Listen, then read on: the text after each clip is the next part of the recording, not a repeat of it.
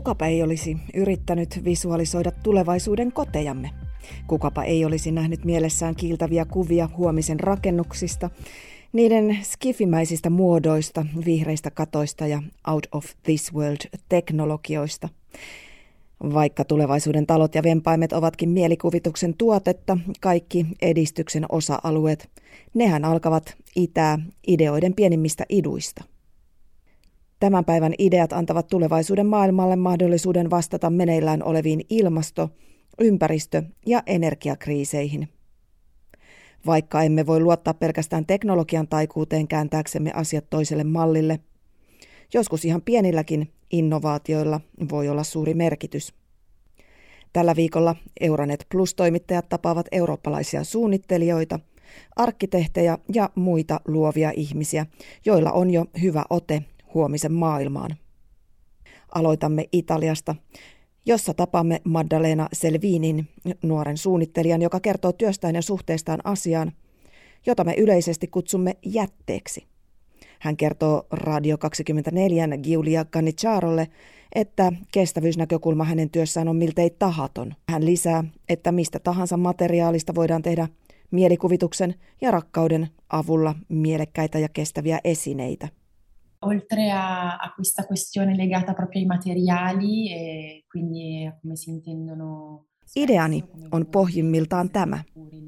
Jos luot minkä tahansa esineen huolella, tätä esinettä pidetään esimerkkinä hyvästä suunnittelusta ja sen tarina kerrotaan tietyllä tavalla. Sen arvo kasvaa ja se voi siten siirtyä myös sukupolvelta toiselle. Sitä on vaikeampi heittää pois harkitsematta, toisin kuin miten me teemme niiden tavaroiden kanssa, jotka päätyvät ostoskärryihimme ilman, että otamme huomioon, ettemme koskaan edes todella tarvinneet niitä. Joten tämä on minun ajattelutapani niin suunnittelijana kuin kuluttajanakin. Con molta cura in tutti i sensi, a quel punto questo, questo oggetto diventa... Kestutis Leketskas, muotisuunnittelija ja liettualaisen Kaunasin teknillisen yliopiston luennoitsija, kertoo Giniu Radichasin Auguste Lyperiteelle, että hänen ympäristöystävällisen miesten pukusarjansa syntyi niin ikään halusta löytää käyttötarkoitus kangasjätteille, jotka muuten väistämättä heitettäisiin pois.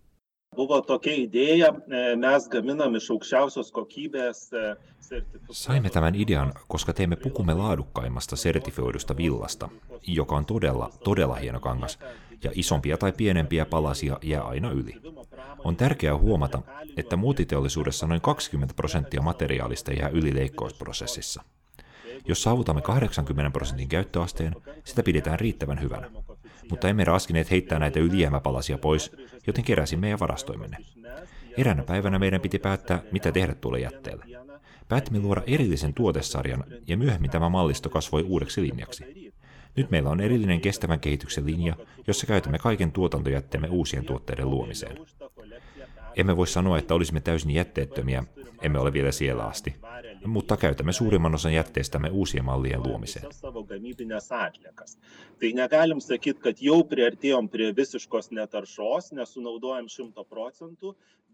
Mutta katsotaanpa muodin ulkopuolelle.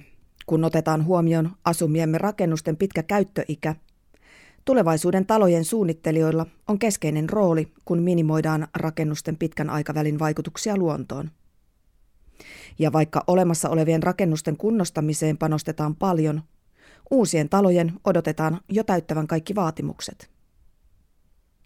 Aiemmin Bulgaariassa Sofian kunnan pääarkkitehtina toiminut nykyinen kaupunkisuunnitteluinstituutin toiminnanjohtaja Petar Dikov kertoo PNRn Katja Vasilevalle, että energiatehokas arkkitehtuuri on varsin looginen käsite, joka itse asiassa juontaa juurensa aikaan ennen riippuvuuttamme sähköstä, lämmityksestä ja jäähdytysjärjestelmistä. Още от древни времена хората са полагали сериозни усилия да изграждат сградите си така, че да пестят Muinaisista ajoista lähtien ihmiset ovat pyrkineet rakentamaan rakennuksensa energiaa säästävällä tavalla – Tällä traditiolla on siis vankka perinne. Jos esimerkiksi katsot vanhoja romanikortteleita Bulgarian kaupungeissa, huomaat, että ne sijaitsevat aina etelärinteellä, erittäin aurinkoisella etelärinteellä. Suurimmalla osalla taloista on vain etelänpuoleinen julkisivu. Leveyssasteillamme etelä on täydellinen suunta energiatehokkuuden kannalta. Etelän suunnassa talviaurinko on matalalla ja voi tunkeutua syvälle huoneisiin ja lämmittää niitä. Kesäaurinko sen sijaan on korkealla ja etelän suunnalta se tuskin paistaa huoneisiin, eli jäähdytystä ei tarvita. Tämä suunnitteluperiaate ei ole mitenkään uusi.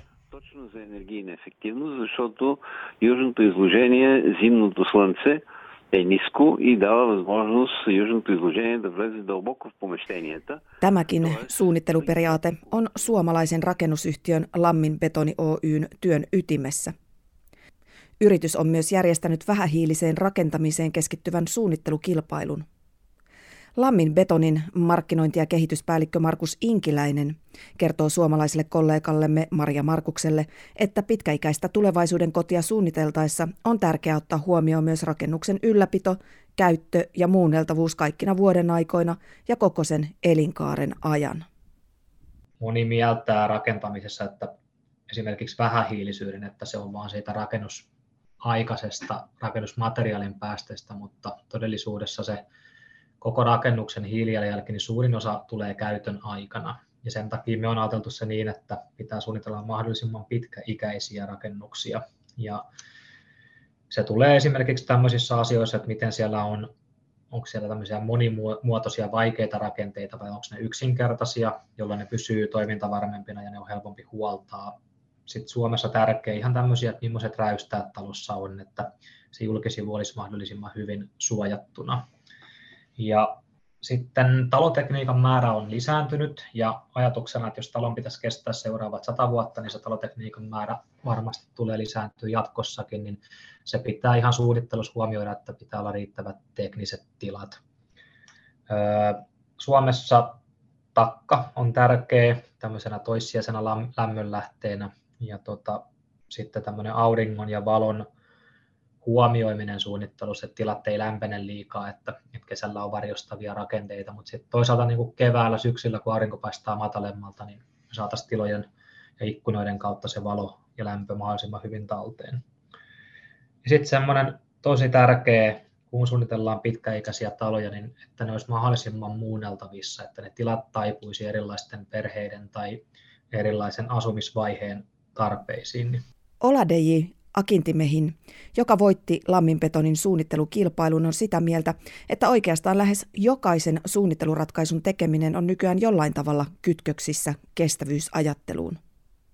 Tuntuu vähän niin kuin, että melkein kaikki niin kuin ratkaisut niin kuin passiivisesta aurinkoenergiasta niin kuin aktiiviseen aurinkoenergiaan ja kaikki materiaalivalennat ja niin kuin, sitten myös arkkitehtooniset niin kuin rakennusosien ratkaisut ja kaikki on jollain tavalla niin kuin kytköksissä ja jollain tavalla niillä on jonkunnäköinen funktio niin kuin tämmöisen kestävyyden ja niin kuin, tämmöisen niin kuin vihreän, vihreän asian kanssa. Että se joka ikinen pieni niin kuin ratkaisu, mikä sä teet, niin sillä on jonkunnäköinen niin kuin funktio ja jonkunnäköinen niin kuin, ää, lopputulos, että mitä se aiheuttaa, niin kuin, mitä se aiheuttaa siinä tekovaiheessa, mitä se aiheuttaa siinä vaiheessa, kun se materiaali tuodaan työmaalle, mitä se aiheuttaa 10 vuoden päästä, mitä se aiheuttaa 20 vuoden päästä, kun se pitää huoltaa ja mitä se aiheuttaa, kun se pitää purkaa.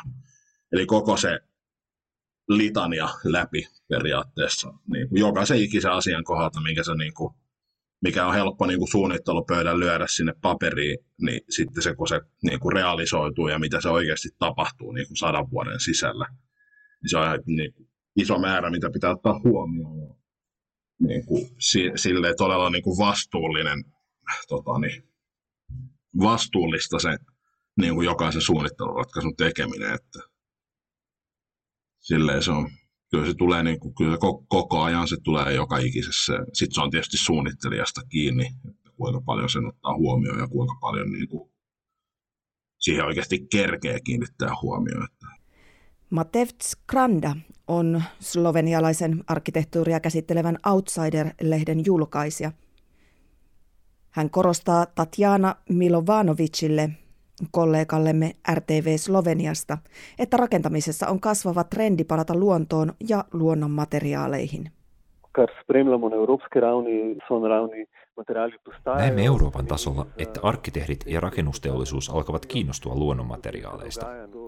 On tapahtumassa läpimurto, jossa prosesseja ja menetelmiä optimoidaan, ja uskon, että tähän suuntaan olemme menossa myös tulevaisuudessa, koska yhä useammat asiantuntijat ovat tietoisia ongelmista, joita aiheutamme luonnolle. Teknologiat muuttuvat siten, että ympäristöystävällisestä rakentamisesta on tulossa yhä enemmän taloudellisesti kilpailukykyistä, mutta ennen kaikkea ympäristövastuullista ja samalla korkealaatuista.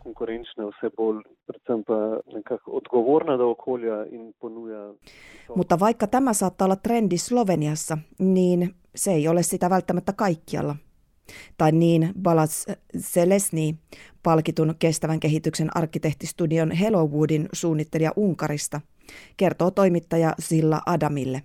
Hän uskoo, että tämän muuttamisessa avainasemassa on koulutus. Az a tapasztalatunk, hogy a környezetbarát és, és természetes anyagok Kokemuksemme mukaan ympäristöystävälliset ja luonnonmateriaalit eivät ole vieläkään kovin yleisiä Unkarissa. Kauempana lännessä niistä on tulossa yhä useammin rakentamisen arkipäiväinen osa. Käytämme paljon muovia lämmöneristykseen ja rakennustekniikkamme perustuu teräsbetoniin. Nykyään on kuitenkin olemassa useita kehittyneitä materiaaleja, jotka voivat korvata betonin. Esimerkiksi puusta on mahdollista rakentaa korkeita taloja. Tässä maassa lainsäädäntöympäristö ei ole vielä suotuisa näille uusille materiaaleille, ja meiltä todellakin puuttuu niihin erikoistuneita ammattilaisia. Meillä ei ole riittävästi asiantuntijoita, jotka osaisivat suunnitella näitä materiaaleja käyttäen. Asiat ovat kyllä muuttumassa, ja joitakin näistä muutoksista voidaan nopeuttaa. Hyvä uutinen on se, että nämä ratkaisut ovat tulossa muodikkaammiksi. Yhä useammat vaativat puurakenteita ja luonnollista edistystä. Tämän alan koulutus on asetettava etusijalle működni velük. Fejlődünk, meg, meg vannak változások, vaikka näiden arkkitehtonisten kehityshankkeiden tilanne saattaa tuntua melko itsestään selvältä, kestävämpien rakennusten kehittämisellä on edelleen monia esteitä. Yksi niistä on lainsäädäntö, kuten Selesni ohimennen mainitsi. Samaa kertoo Riian teknisen yliopiston rakennustekniikan professori Diana Bajare kollegoillemme Latvian radiossa. Luulen, että tämä vihreä ajattelu, joka ensin alkoi levitä yksityisen sektorin outojen keskuudessa, ei ole enää lainkaan niin outoa. Itse asiassa siitä on tulossa muotia ja yhä useammat suuretkin yritykset ajattelevat niin. Mutta tietysti on myös monia muita asioita, jotka estävät vihreää rakentamista. On alueita, joilla hallitus voisi tulla apuun erilaisilla aloitteilla. Monet näistä uusista asioista eivät ole laissa säädettyjä, ja niitä on melko vaikea saavuttaa pelkillä standardeilla.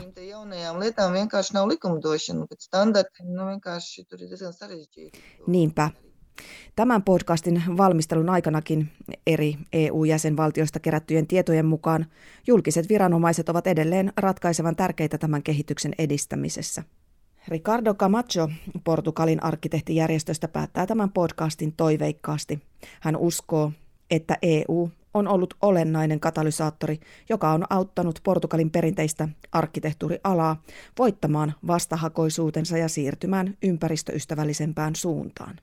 Camacho keskustelee Radio Renascencan Kristiina Nishimenton kanssa.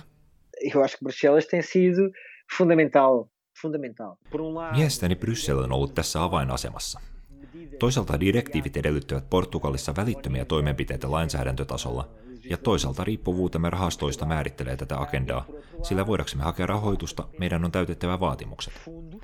Olemme siis sidoksissa tähän agendaan ja minusta tämä prosessi on ollut erittäin positiivinen.